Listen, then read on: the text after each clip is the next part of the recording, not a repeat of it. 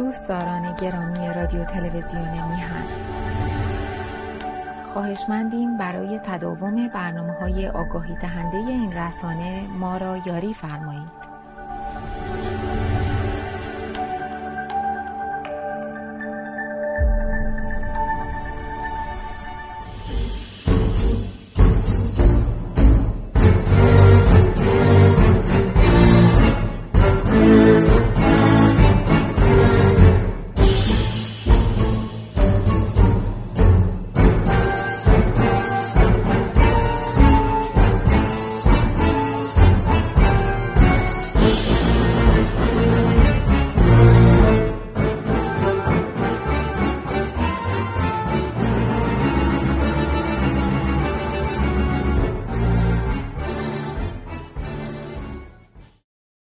درود بر شما. به تماشای سی و پنجمین برنامه از سری برنامه های روزگار آلترناتیو خوش اومدید. حزب سکولار دموکرات ایرانیان که خودش رو جزئی از جنبش گسترده سکولار دموکراسی ایران می‌دونه از آغاز سال 2022 تصمیم گرفته تا این سلسله از برنامه های خودش رو بر روی مسئله آلترناتیو سازی متمرکز کنه. و ما در این حزب در طی این برنامه ها روی پیشنهادی بحث می‌کنیم که دکتر نوریالا در هماندیشی های حزبی مطرح کردن.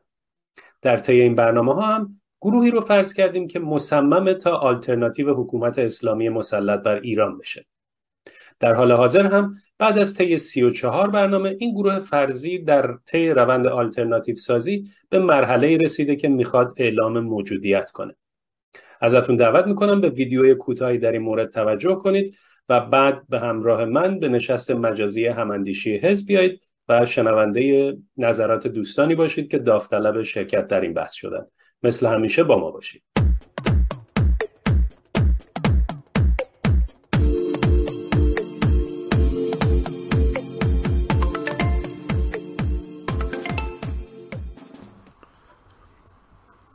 درود بر شما.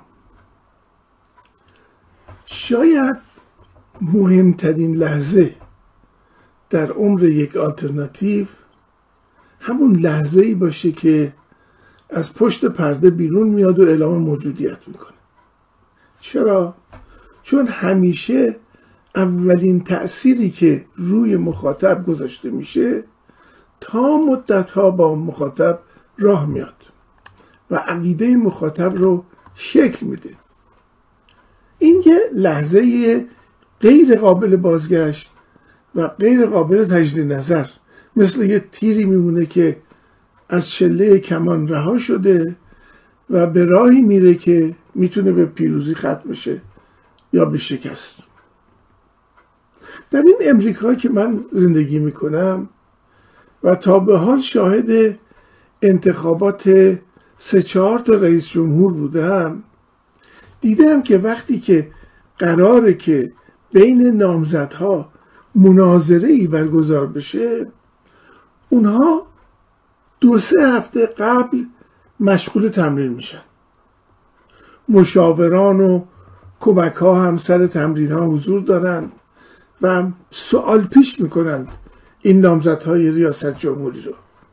و در واقع می‌خوان یه کاری بکنن که این کاندیدای ریاست جمهوری وقتی که در مناظره واقعی حضور پیدا می‌کنه قافلگیر نشه.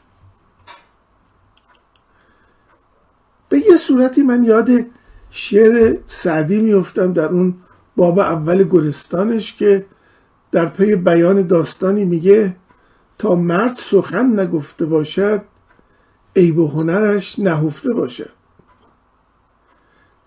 یعنی وقتی که دهانت رو باز کردی و خودت رو با واجه های مختلف و به صورت های مختلفی معرفی کردی در واقع نظر مخاطبان رو برای مدت ها در مورد خودت تعیین کردی لحظه اعلام موجودیت یک چنین لحظه ایه و به نظرم می‌رسه که متاسفانه غالبا ما ایرونیا عادت نداریم که این گونه لحظات رو بهش فکر کنیم تمرین کنیم احتمالات مثبت و منفی رو در نظر بگیریم.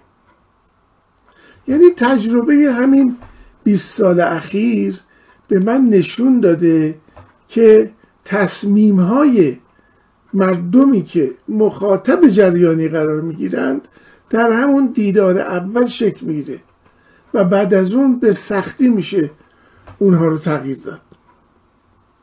شما یک جلسه اعلام موجودیت رو در نظر بگیرید که مثلا در سالن معینی اجرا میشه و قرار ده نفر از مؤسسین هم در اون سخنرانی کنن.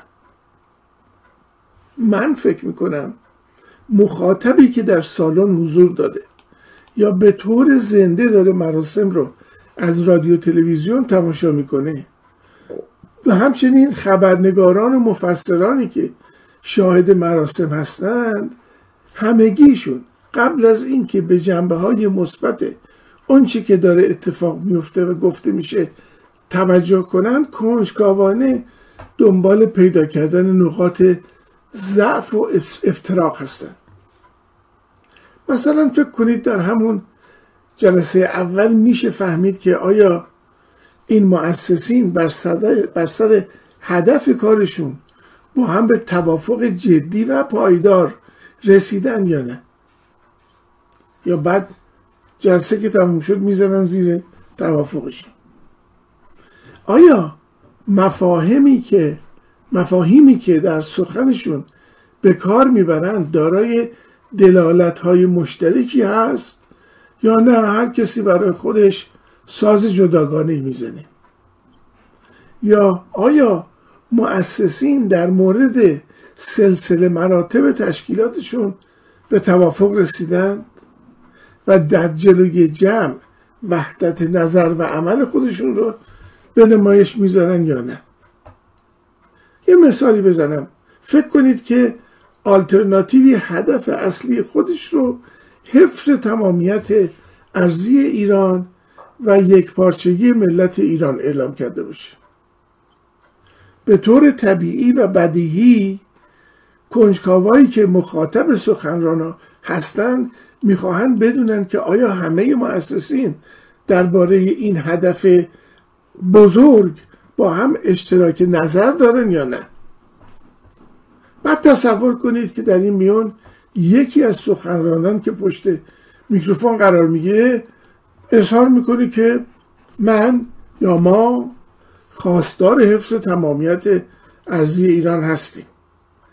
ولی چون ایران از اقوام گوناگون تشکیل شده ما این شرط رو به شرطی پذیرفته ایم که اقوام مختلف ایران در منطقه خودشون حق خودمختاری و حق تعیین سرنوشت داشته باشن. یا یکی دیگه میاد میگه که ما حفظ تمامیت ارزی کشور رو منوط به استقرار یک نظام فدرال کردیم. خب همین چند کلمه به خاطر تضادی که با اون هدف اعلام شده گروه داره کل کار گروه و خود گروه رو زیر سوال می‌بره. مخاطبان از خودشون می‌پرسن که آخه خودمختاری چگونه با یک پارچگی جمع میشه؟ مگه نه اینکه خودمختاری یا خودمختار کسیه که هر کاری رو که مناسب منافع خودش ببینه انجام میده؟ و برای خودش این حق رو قائله که هر وقت خواست از کل جدا بشه. حالا بیایید و این مطلب رو سنجاق کنید به حق تعیین سرنوشت. یعنی چی؟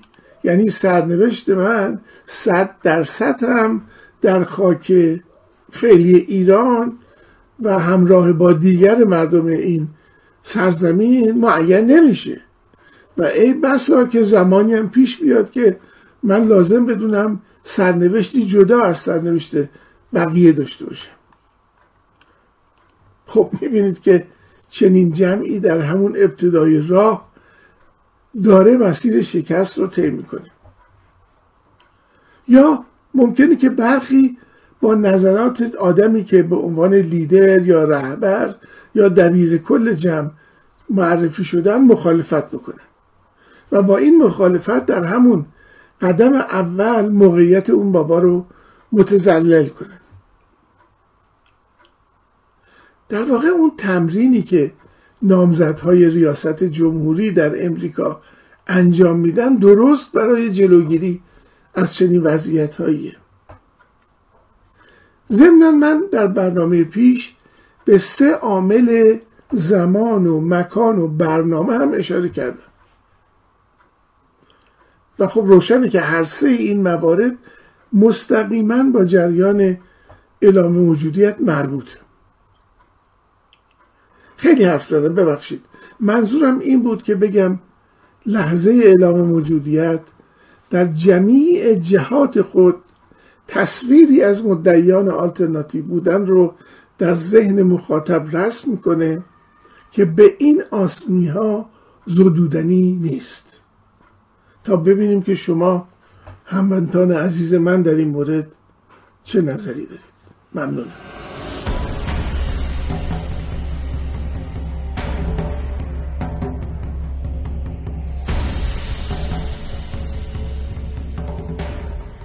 خب دوستان درباره زمان، مکان و برنامه اعلام موجودیت شنیدیم. البته اینجا چند نفری هم وقت گرفتن تا اندیشه و احتمالا پرسش های خودشون رو مطرح کنن. اما اجازه بدید قبل از اینکه سخن شما دوستان رو بشنویم یه نکته ای که به نظرم دکتر نوریالا در سخن خودشون بهش اشاره نکردن و شاید الان این صحبت من بهونه بشه برای اینکه در موردش بحث بشه رو مطرح کنم. و اون اینکه اگر خاطرتون باشه در دو برنامه قبلی صحبت از این شد که اعلام موجودیت می‌تونه به دو صورت انجام بشه.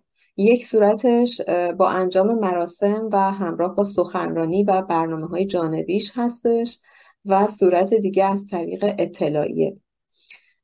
دکتر نوریالا در صحبتشون امروز فقط به مراسم اعلام موجودیت پرداختن و هیچ نکته رو در مورد اعلام موجودیت از طریق اعلامیه دادن و خبر رسانی کردن مطرح نکردن. در حالی که مثلا همین یکی دو ماه پیش شورای تحت عنوان شورای ملی تصمیم بدون اینکه مراسم خاصی رو برگزار کنه که البته نمی‌دونم شاید به خاطر دوران همهگیری کرونا بوده باشه ولی هرچه که هست فقط از طریق آگاهی رسانی اعلام موجودیت کرد و بعد هم دو تا از سخنگوهای این شورا البته این شورا سه تا سخنگو داره چون سومی در ایران و در زندان هستش و قیابن به عنوان سخنگو انتخاب شده. اما به هر حال اون دو, دو سخنگویی که در ایران نیستن در مطبوعات و رسانه ها در مورد این شورا به توضیح دهی می‌پردازن خواستم این مطلب رو یادآوری کنم تا هم دکتر نوریالا و هم سایر دوستان به این گونه موارد هم بپردازن و فراز و نشی به این روش رو هم مورد توجه قرار بدیم. اما اولین کسی که برای صحبت وقت گرفتند خانم سارا فرزان. بفهمید خواهش می‌کنم خانم فرزان. بله من در ادامه صحبت های جناب نوریالا قبل از پرداختن به بحث ملزومات اعلام موجودیت لازم یه نکته ای رو مطرح بکنم که بیشتر در حوزه روانشناسی مفهوم پیدا می‌کنه و اون بحث در واقع نمونه برداری ادراکی هست. این مفهوم نمونه برداری ادراکی در تمام حوزه ها می‌تونه کاربرد داشته باشه و قابل تحمل باشه. از یک رابطه دو نفره بگیر تا یک رابطه ای که در حوزه مس مدیا مطرح میشه و اون مفهوم در بین یک رابطه بین فرستنده و گیرنده تحقق پیدا می‌کنه. این رو یه مقدار خیلی کم توضیح میدم چون بحث اصلیم روی اعلام موجودیت آلترناتیو هست. و چون ارتباط پیدا می‌کرد وارد این حوزه شدم. ببینید نمونه برداری ادراکی در واقع اون, اون برداشت اولیه هستش که در یک رابطه بین فرستنده و گیرنده در همون دقایق در همون لحظه های اول اتفاق میفته که گیرنده در واقع گیرنده یک پیام از فرستنده چه برداشت هایی می‌کنه و این کدهایی که فرستنده در پیام خودش داره و یا در تمام اون جوانبی که در مرکز و سنترش فرستنده قرار می‌گیره می‌تونه برای گیرنده پیام یک برداشت هایی و یک نمونه های کلی از کلیت پیام فرستنده داشته باشه. به عنوان مثال اگر قرار باشه که در ارتباطات دو نفره ما بخوایم تعریف بکنیم در یک ارتباط دو نفره ممکنه دو نفری که با هم برخورد می‌کنن در همون ابتدای برخورد کدهایی از نوع لباس پوشیدن نوع حرف زدن اون کاراکتر اون در واقع جذابیت های خاص شخصیتی فیزیکی یا حالا مثلا روانشناسی و اینها رو از لحاظ محتوایی برداشت می‌کنه و چه بسا که در همون نمونه های اولیه برداشت خودش یک تصویری از کلیت اون شخصیت در ذهن شکل بگیره که بتونه به تداوم اون رابطه ختم بشه. در ارتباطات سوشیال مدیا در فضای خیلی بزرگتر مثلا ما می‌بینیم که این می‌تونه در مورد کتاب اتفاق بیفته فیلم اتفاق بیفته. در مدیریت ها در, در بین کارکنان و مدیران ارشد می‌تونه اتفاق بیفته. و وقتی که مثلا ما در یک همایشی شرکت می‌کنیم شاید در همون دقایق اول که ما می‌بینیم میکروفون و بلنگو اینا خراب میشه یه چیزی تو ذهن ما شکل بگیره که ای بابا کل این مجموعه نظم نداره. حالا ما می‌خوایم بیایم این نمونه برداری ادراکی رو بیاریم وارد حوزه در واقع آلترناتیو و اعلام موجودیت در آلترناتیو بکنیم. ببینید اعلام موجودیت در آلترناتیو در واقع نقطه طلایی اون ساختار و اون در واقع استراکچر آلترناتیو سازی هست. شاید در آخرین مرحله و پس از رعایت ملزوماتی اون مرحله باید اتفاق بیفته. اگر ما بگیم که ملزومات اعلام موجودیت یک آلترناتیو در زمان و مکان و طرح و برنامه و تشکیلات خلاصه میشه می‌تونیم بگیم که طرح و برنامه و تشکیلات در قبل از اعلام موجودیت مفهوم خیلی مهمی پیدا می‌کنه و حالا زمان و مکان می‌تونه بعد زمان و مکان و محتوای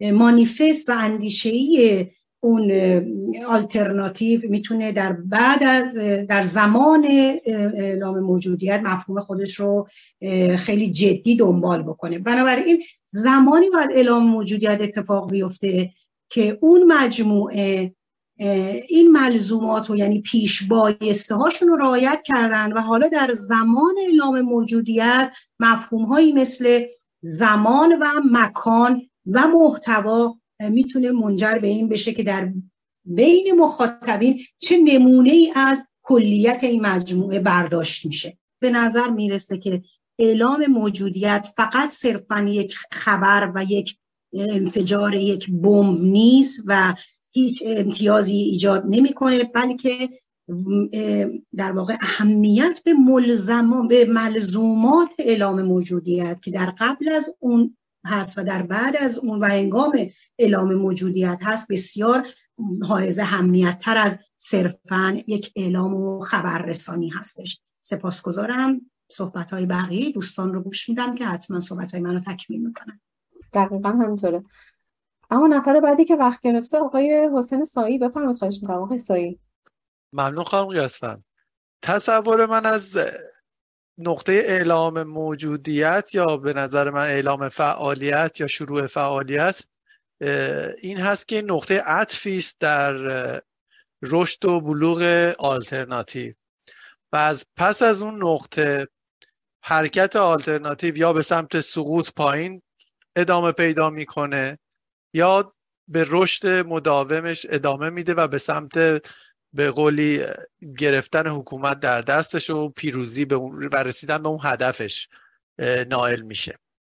پس این, این نقطه نقطه مهمیه و نقطه مهمی هست البته. ولی کن من فکر کنم که این فرایند آلترناتیو سازی که ما الان نزدیک 35 فکر کنم جلسه است داریم در رابطه باهاش صحبت می‌کنیم و برنامه تهیه می‌کنیم. فرایندی نیست که از دید مردم ایران و کسایی که ساپورت می‌کنن این آلترناتیو نادیده باشه یا مخفی باشه. یعنی یک پروسه نیست که مخفی باشه و ما بگیم اوکی حالا ما, ما هستیم از این حالا به بعد. از امروز ما هستیم. و این وقتی در کل این مراحل ما داریم حقانیت به دست میاریم داریم بررسی می‌کنیم جایگاه این آلترناتیو و در داخل جامعه داریم تشکیلات سازی می‌کنیم. قطعا اخبار این حرکت ها و این فعالیت ها به گوش اون شنونده ما می‌رسه. و و اونا از این رشد و تغییرات که توی آلترناتیو داره اتفاق میفته خبردار هستن. ولی که در اون نقطه که ما می‌خوایم بگیم از اینجا حالا ما فعالیتمون رو شروع کردیم و دیگه خودمون رو آلترناتیو این حکومت می‌دونیم اون موقع است که دیگه ما در از شروع می‌کنیم به انجام مناسبات با کشورهای دیگه حکومت ها و دولت هایی که ساپورت می‌کنن یا به نوعی قبول دارن که حکومت جمهوری اسلامی باید کنار زده بشه و یه حکومت دموکراتیک مردمی که اصطلاحا حکومت نرمالی هست بر سر کار بیاد. شروع کنیم به لابیگری با اونا و حرکت به سمت اینکه بتونیم تمام پتانسیل رو برای گذار از جمهوری اسلامی فراهم کنیم و به سمت هدفمون حرکت کنیم. پس با این بحث که من الان مطرح کردم خدمتتون این نقطه نقطه اعلام موجودیت یک نقطه مبهمی نیست. چه بسا ما بایستی با ذکاوت و مدیریت شاید مناسب شور ایجاد کنیم در بین طرفداران و کسانی که از این حرکت و این سازمان یا تشکیلات حمایت می‌کنن. به نوعی که اون نیازه احساس بشه که الان موقعیه که این آلترناتیو باید اعلام موجودیت کنه و شروع فعالیتش رو به صورت علنی و به صورت به قول جهانی یا بین المللی اعلام کنه. ممنونم. سپاسگزارم. خانم شبنم بدری بفرمید خواهش می‌کنم. مرسی خانم قیاسمند خسته نباشید. بعد از شنیدن صحبت های خوب آقای دکتر من به چند تا مقاله نگاه کردم. نکات جالبی داشت. می‌خواستم به طور خلاصه چند تا از اونها رو ذکر کنم. خب محققان بیا در این زمینه میگن که حدود یعنی حداقل حدود یک سوم افراد در فرایند تصمیم گیریشون تحت تاثیر حالت چهره و ویژگی های ظاهری قرار می‌گیرن و بسیاری از اونها هم خیلی اوقات به فردی رأی میدن که فکر می‌کنن ویژگی های شخصیتی داره که اونها هم معتقدن که خودشون هم دارن یا حداقل مایل هستن که داشته باشن. و نکته دیگه این که مغز انسان در بسیاری از مواقع در زمان بسیار کوتاه یعنی حدود چند ثانیه بعد از دیدن ظاهر یا حالت چهره یک فرد ممکن در مورد نکات مهمی مثل این موارد تصمیم بگیره. مواردی مثل اینکه این فرد اصلا قابل اعتماد هست یا نه. این صرف نظر از صحبتهاش. و یا به طور مثال اینکه یه حالت چهره خاصی ممکنه سبب بشه که عده زیادی در بین محافظ کارها به اون فرد رأی بدن و همون حالت چهره سبب بشه که عده کمتری در بین لیبرال ها به فرد مورد نظر رأی بدن. و اینکه به دلیل اینکه هنوز بسیاری از افراد تحت تاثیر کلیشه ها هستن این سبب میشه که نیاز باشه که ما حالت چهره و ویژگی های ظاهری رو همراه با جنسیت فرد مد نظر قرار بگیریم. چون اون حالات چهره هم متناسب با اینکه زن باشه یا مرد ممکنه تاثیرات مختلفی بذاره. اینها مسائلی هستش که می‌تونیم مد نظر قرار بدیم به عنوان یکی از عوامل موثر. وقتی که بررسی می‌کنیم اینکه چطور عده از مردم جذب شدن به سمت جنایتکاری مثل خمینی با اون ویژگی های ظاهری و طرز صحبت و غیره و یا به سمت فرد مزهکی مثل احمدی نژاد. و البته شاید مهمتر از این بررسی ها الان مهم هستش که چطور دقت کنیم که این مسائل حداقل اگر تاثیر مثبتی نمی‌تونه بذاره روی افرادی که می‌خوان در مورد آلترناتیو های مختلف تصمیم بگیرن حداقل تاثیر منفی و یا اشتباه نذاره روی مردم. به خصوص در زمانی که یک آلترناتیو قراره که اعلام موجودیت بکنه. مرسی ممنون. سپاسگزارم. آقای جمشید سرخجو بفرمید خواهش می‌کنم. ممنون خانم قیاسفند دوستان صحبت هایی که گفتن که کاملا درست بود مخصوصا اینکه اون تصویر اولیه از در واقع اعلام موجودیت آلترناتیو اون بزرگترین تاثیر رو روی مخاطبینش خواهد داشت. من فکر می‌کنم مهمترین پیامی که یک آلترناتیو در زمان اعلام موجودیت میبایستی منتقل کنه. به ملتش این هستش که ما یک آلترناتیو ملی هستیم. طبیعتا هر قشری هر گروهی بعدا انتقاداتی خواهند داشت. یعنی هیچ, هیچ اعلام موجودیتی با معروف ایدئال نیست. ولی اون چه که اهمیت داره نباید اینطوری باشه. یعنی یک هموطن موقعی که این مراسم رو می‌بینه فوری احساس کنه در واقع هدف اصلی این بوده که شاید گروهی در رقابت با گروه های دیگه خاصه فرض کنین موجودیت خودش رو اعلام کنه بگه که بله ما هم به عنوان اپوزیسیون سازمانی داریم و یکی از مدعیان آلترناتیو هستیم. یعنی که نخواد بقول از قافله اپوزیسیون عقب بیفته یا این تاثیر این پیام رو داشته باشه که ما می‌خوایم در واقع این گذار رو رهبری کنیم. ما این حق داریم که رهبری این گذار در واقع به عهده ما باشه. فکر می‌کنم خیلی مهمه که این پیام مشخص باشه که ما می‌خوایم اگر که بتونیم اون آلترناتیو ملی باشیم که در واقع ملت ایران بهش اطمینان می‌کنه. تاکید داشته باشه پس میگیم بر رنگارنگی ملت ایران. بر اینکه در واقع کسرت ایده و نظر وجود داره در این کشور. اینکه ما به یک کشور یک ملت معتقد هستیم. اعتراف بکنی که ممکن مشکلات زیادی در سر راه باشه ولی تلاش داره که در واقع بر این مشکلات فائق بیاد. و اینکه برنامهش رو در واقع اعلام کنه که ما هستیم که با کمک ملت اول اینکه ما مشروعیت از ملت ایران می‌گیریم و در واقع معتقد نیستیم که ما به صورت پیشور دارای مشروعیت خاصی هستیم.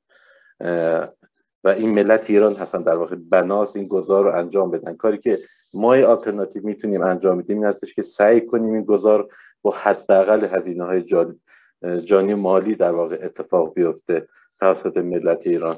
و این, مشروع... این خیلی مهمه که این آلترناتیو در واقع اعلام کنه که مشروعیت و بناس ملت ایران با برنامه هایی که در واقع ارائه میده با کسانی که در واقع فاندرها یا مؤسسین این سازمان هستن امیدواره که این مشروعیت بهش داده باشه. و همیشه فکر کنم در هر اعلام موجودیتی کسانی که در واقع مزار سن رو تشکیل میدن باید فکر کنن به عنوان یک هموطن فارغ از اینکه زن هست مرد هست پس دانشجو هست یا کارگر هست آیا دینداره یا بیدینه آیا وقتی ساکن مرکز هست یا نه ساکن در واقع یکی از شهرهای حاشیه هست. این احساس داشته باشه که این آلترناتیو این سازمان بالقوه در واقع این توانایی داره که من دنبالش کنم و به حرفش گوش بدم و در واقع چی بهش میگن فالوش کنم.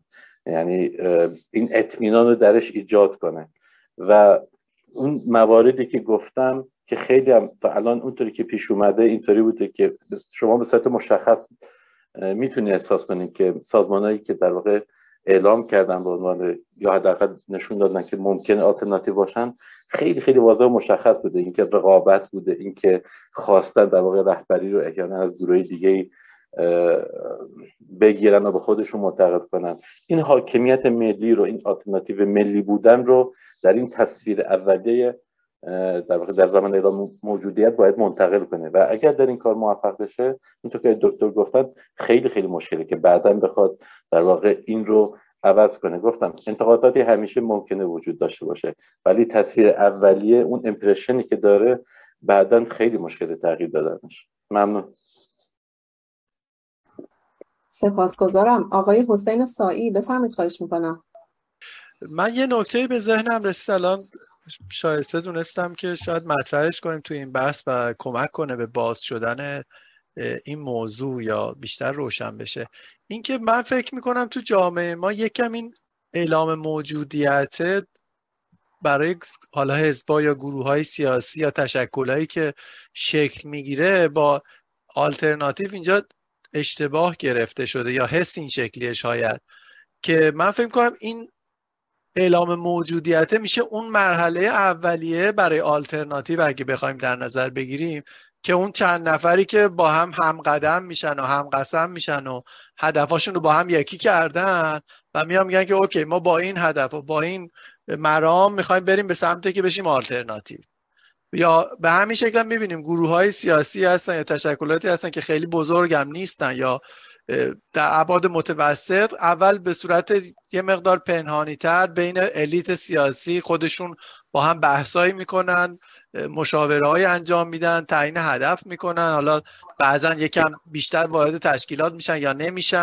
یه سری مرامنامه می نویسن برای خود مثلا یه برنامه ریزی می‌کنن بعد یا اعلام موجودیت می‌کنن که آقا همچین گروهی با این اسم وجود داره. شورای ملی تصمیم مثلا شو... یا شورای گذار حتی من فکر می‌کنم همچین خیلی عموما باش آشنا نبودن تا زمانی که اومدن توی کنفرانس حزب سکولار دموکرات اعلام موجودیت کردن. که ما این تعداد هستیم دور هم جمع شدیم و حالا هدفمون اینه که آلترناتیو بشیم یا نشیم یا آینده که برای این گروه و تشکل در نظر داریم چی هستش؟ من فکر کنم این یه نکته ظریف اینجا هست که یه مقدار اشتباه گرفته میشه شاید یا اشتباه تعبیر میشه این دوتا قضیه. به خاطر این من عرض کردم که بحث آلترناتیو کاملا جداست. وقتی داره اعلام موجودیت اگه اسمش رو بذاریم که حالا من بیشتر فکر کنم اعلام فعالیتش یا شروع فعالیتشه که یعنی همه کار انجام شده تشکیلات ساخته شده. حالا ما میگیم از الان ما فعالیم یعنی ما رو بشناسید به عنوان آلترناتیو دیگه از این به بعد. ولی اونایی که الان تو این صحبت میشه و مثال زده میشه این گروه ها و دستجات و تشکلات فکر کنم تو اون حلقه اولیه هستند که یعنی تازه یه گروه جمع شدن میگن حالا ما این راه می‌خوایم بریم. من نظرم این است. حالا دوستان اگه کامنتی دارم خیلی ممنون میشم. خیلی ممنون. آقای محمد مکرمی بفرمایید خواهش می‌کنم. متشکرم خانم قیاسفند. من در ادامه صحبت های دوستان. تصور من این هستش که آلترناتیوی که جناب دکتر فرمودن وقتی که می‌خواد آلترناتیوی یک حکومت باشه با خصوص حکومتی که به صورت ایدئولوژیک و در طی یک انقلابی شکل گرفته باید یک آلترناتیو به قولن تمام ایار باشه و در شکل و اندازه‌ای که داره اعلام موجودیت می‌کنه و اون خودش رو نشون میده واقعا در اون شکل و اندازه حداقل در یک درصد بسیار بالای خودش رو نشون بده. و یعنی باید اینقدر با طرح و برنامه و اینقدر شسترفته ظاهر بشه که تاثیر مثبتی که می‌خواد با اون اعلام موجودیت از خودش نشون بده رو در ادامه هم همون رو داشته باشه. یعنی این نباشه که فقط در ابتدا یک تصویر خیلی زیبا و قشنگ و خیلی شیک از خودش نشون بده و در ادامه با اون مخاطب رو از خودش معیوس بکنه. مثل توی ایران تقریبا نمی‌دونم چه سالی بود که اعلام کردن ایران خودش تونسته خودروی ملی تولید بکنه. خودروی سمن رو معرفی کردن با کلی تبلیغات و خیلی هم دهم پرکن بود این تبلیغات. خیلی هم مردم جذب شدن که بله ما تونستیم خودروی ملی تولید کنیم و ولی خب وقتی که این خودرو اومد به بازار همون ابتدای کار یه مش مشکلات فنی داشت که خیلی سریع توی اذهان جا افتاد که این نیست اون چیزی که اینا می‌گفتن و این بعد از اون هر چیزی که این هر کاری که کرد ایران خودرو که این خودرو رو تولید کرده بود که اون نگاه منفی که اول شکل گرفت نسبت به این خودرو رو برطرف بکنه دیگه نتونست. به صورت منظور من این هستش که واقعا اگر اون چیزی که آلترناتیو داره از خودش نشون میده به عنوان یک محصولی که تولید شده واقعا باید در ادامه هم در همون شکل و اندازه یا حداقل در یک درصد بسیار بالایی در اون حد اندازه ظاهر بشه. تا تاثیر مثبتی که روز اول گذاشته رو تا نهایت و تا در ادامه داشته باشه. متشکرم. خیلی ممنون. و نکته بعدی این که در ابتدای نشست بهش اشاره کردم و خیلی برام مهمه که اتفاقا نظر دکتر نوریالا رو بشنوم. همین موضوع هستش هم موضوع حقانیت هستش. یعنی که بعضی از این شوراها از جمله همین شورای گذار که شما اسمش آوردید مثلا می‌خواد حقانیت خودش رو از طریق اینکه ما در واقع پلورالیست به پلورالیست برامون مهم رنگارنگی و اقوام مختلف برامون اهمیت داره. بنابراین موضوع اقوام رو خیلی جدی می‌گیرن. یعنی این جدی هم هست. و در واقع اینجوری میشه که در توی اون هدف اولیه دچار مشکل میشن. مثلا حفظ تمامیت ارزی دچار اختلال میشه. برای اینکه یک دفعه یکی از اعضا میاد میشینه و میگه که ما موافق حفظ تمامیت ارزی هستیم اما به شرط اینکه اینجوری باشه و اونجوری باشه. یا اینکه مثلا همین شورای ملی تصمیم می‌خواد حقانیت خودش رو علاوه بر موضوع حفظ تمامیت ارزی و افزودن اقوام مختلف و که البته در ظاهر و حفظ تمامیت ارزی معتقد هستن اما در عمل این باور رو نشون نمیدن. علاوه بر اون می‌خواد جایگاه مردمی بودن خودش رو خیلی حفظ کنه و بنابراین از مردم داخل ایران عضوگیری می‌کنه و حتی یکی از سخنگوهاش میشه یکی از مردم داخل ایران که اصلا در زندانه. یعنی مردم داخل ایران که تحت ستم سلطه و سرکوب حکومت اسلامی هستن میشن اعضای این شورا در حالی که هیچ کاری نمی‌تونن بکنن فقط به این خاطر که این شورا می‌خواد اون حقانیت خودش رو از طریق این مردم به دست بیاره و بگه که ما از داخل مردم ایران در خارج از کشور داریم یک آلترناتیو می‌سازیم. تا چه حد این موضوع درست هست و منافات با اون هدف اصلی و اولیه نداره؟ همین کاری که شورای ملی تصمیم داره می‌کنه. این رو از باب انتقاد دارم عرض می‌کنم. انتقاد می‌تونه سازنده باشه و می‌تونه منفی باشه. انتقاد من سازنده است. تا چه حد می‌تونه مفید باشه؟ و علاوه بر اون آقای دکتر نوریالا چون شما به موضوع اعلام موجودیت اشاره کردید که از طریق جلسات باشه که خاطرم هست که شورای مدیریت گذار به صورت یک جلسه و یک مراسم این کار رو انجام داد. اما شورای ملی تصمیم از طریق اعلامیه و خبررسانی این کار رو کرد و در هر حال از موقعی که اعلام موجودیت کردن به نظر می رسید که بیشتر قصد فقط عضوگیری دارن. البته این نگاه من هست. تا چقدر اهمیت داره اصلا اینکه این اعلام موجودیت از طریق اعلامیه باشه یا خبررسانی کردن باشه؟ و تا چه حد اهمیت داره که حتما اعلام موجودیت نوع خاصی داشته یعنی زمان و مکان ویژه‌ای داشته باشه. ممنون میشم اگر که صحبت شما رو در این مورد بشنویم ببینید ما یه وقتی هستش که راجع به یک آلترناتیو خیالی داریم صحبت می‌کنیم. کاری که ما داریم انجام میدیم. یعنی اگر قرار باشد آلترناتیوی ساخته بشه باید چه ملاحظاتی رو در کار خودش داشته باشه. یه وقت هستش که از این بحث نظری که داریم می‌کنیم یه سری معیار استخراج می‌کنیم. با این معیار میریم سراغ موجودی. میگیم که خب ما چند تا آلترناتیو داریم بیایم ببینیم که با معیارهای خودمون کدوم این آلترناتیو ها کاراترند موفقترند یا احتمال موفقیتشون زیاد هستش. سوال شما بیشتر به این تیکه دوم برمیگرده که خیلی موضوع برنامه یعنی این سری روزگار آلترناتیو نیست. چون ما داریم یه آلترناتیو خیالی رو می‌سازیم و می‌بریم جلو. ولی میشه در هر محله هم البته ایستاد و گفت خب حالا ما مثلا راجع به ارز کنم که حقانیت یا مشروعیت صحبت کردیم. بریم ببینیم که در بیرون از تصور ذهنی ما اینایی که میگن ما آلترناتیویم از کجا تأمین حقانیت می‌کنن اون وقت خب ما تو بحث های مربوط به حقانیت هم انواع و اقسام این مسئله رو گفتیم دیگه. مثلا میگیم میریم می‌بینیم که مجاهدین میگن میگن که آقا ما انقدر کشته دادیم و خون اون شهدا منشه حقانیت ماست. یا سلطنت طلبا میگن که شاهزاده رضا پهلوی مال خاندان پهلویه که رضا شاه کبیر و محمد رضا شاه دو تا پادشاه ایران ساز بودن. بنابراین این و ایشون هم ولیعهد بوده و اگر انقلاب نمی‌شد الان ایران شاه ایران بود. بنابراین حقانیتش از یک امر سنتی تصویب شده مثلا در قانون اساسی مشروطه صد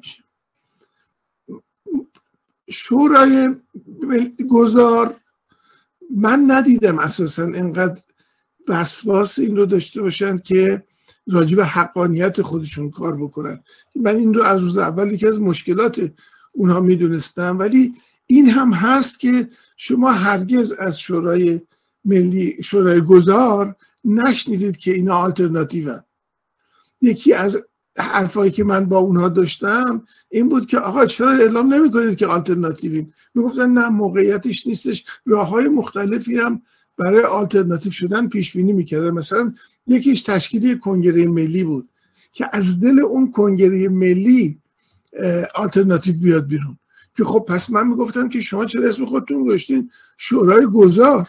شما باید بگین کمیته برگزاری کنگره که می‌خواد اون شورای گذار رو تشکیل بده. یعنی اساسا مسئله حقانیت و اینکه ما کی هستیم و چی هستیم همیشه توی شورای گذار مبهم بوده.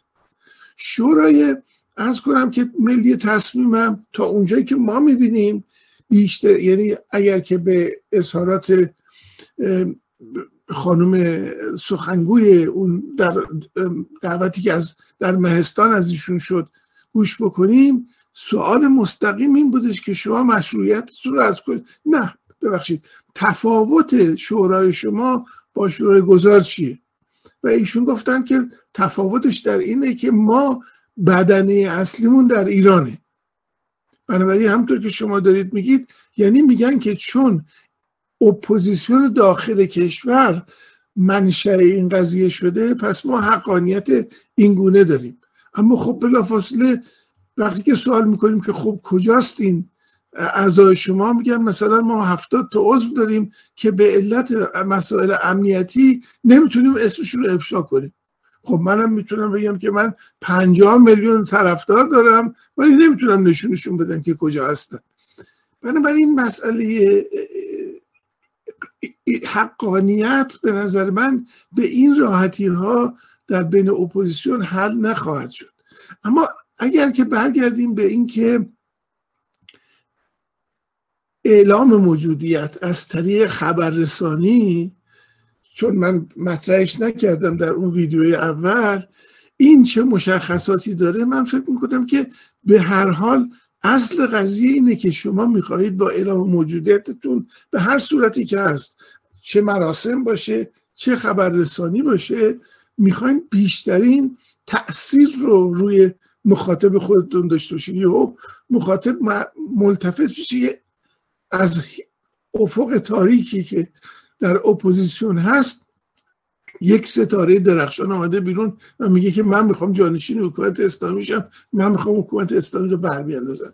بنابراین خب تمام مسائل مربوط به تاثیرگذاری حد اکثری روی ایرانیان داخل کشور به خصوص مهمترین برنامه که باید اون اجرا بکنن. و در نتیجه اگر که بخوایم بریم به واقعیت ها نگاه کنیم باید ببینیم که تونستن این کارو بکنن یا نکنن.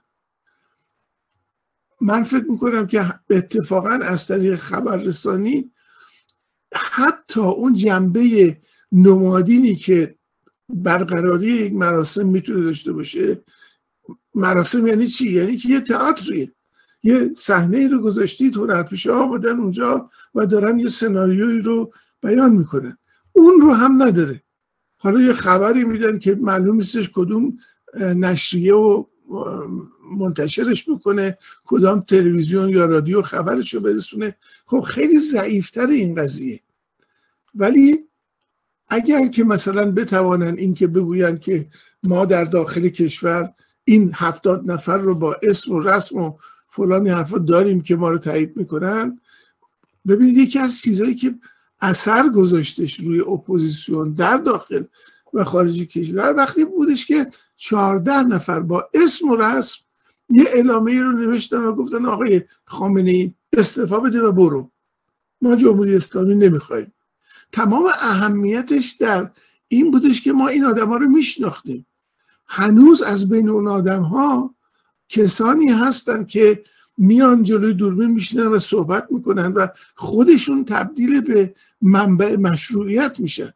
درسته که از اون چهارده نفر به خصوص به خاطر کار غلطی که در خارج از کشور انجام شد ادهشون که دیگه اصلا ناکار شدن ادهشون نمی‌دونم تو زندان هستن ادهشون ساکت شدن فقط یه نفر دو نفر بیشتر نموندن.